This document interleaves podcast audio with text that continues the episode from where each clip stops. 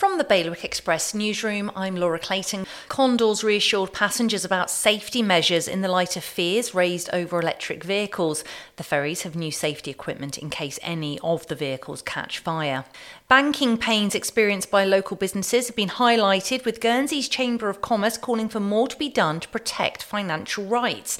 Some firms say they're struggling to carry out basic tasks because of new rules. Ongoing discussions over Jersey's proposed multi site hospital have been described as madness. Lab workers have said the two sites would just not work. And pavement surfing is back in the spotlight after a recent accident in Guernsey.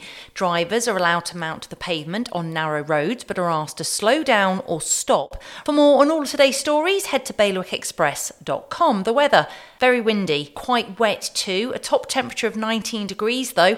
High tide across the islands will be at 8 pm. That's the very latest from Bailiwick Express.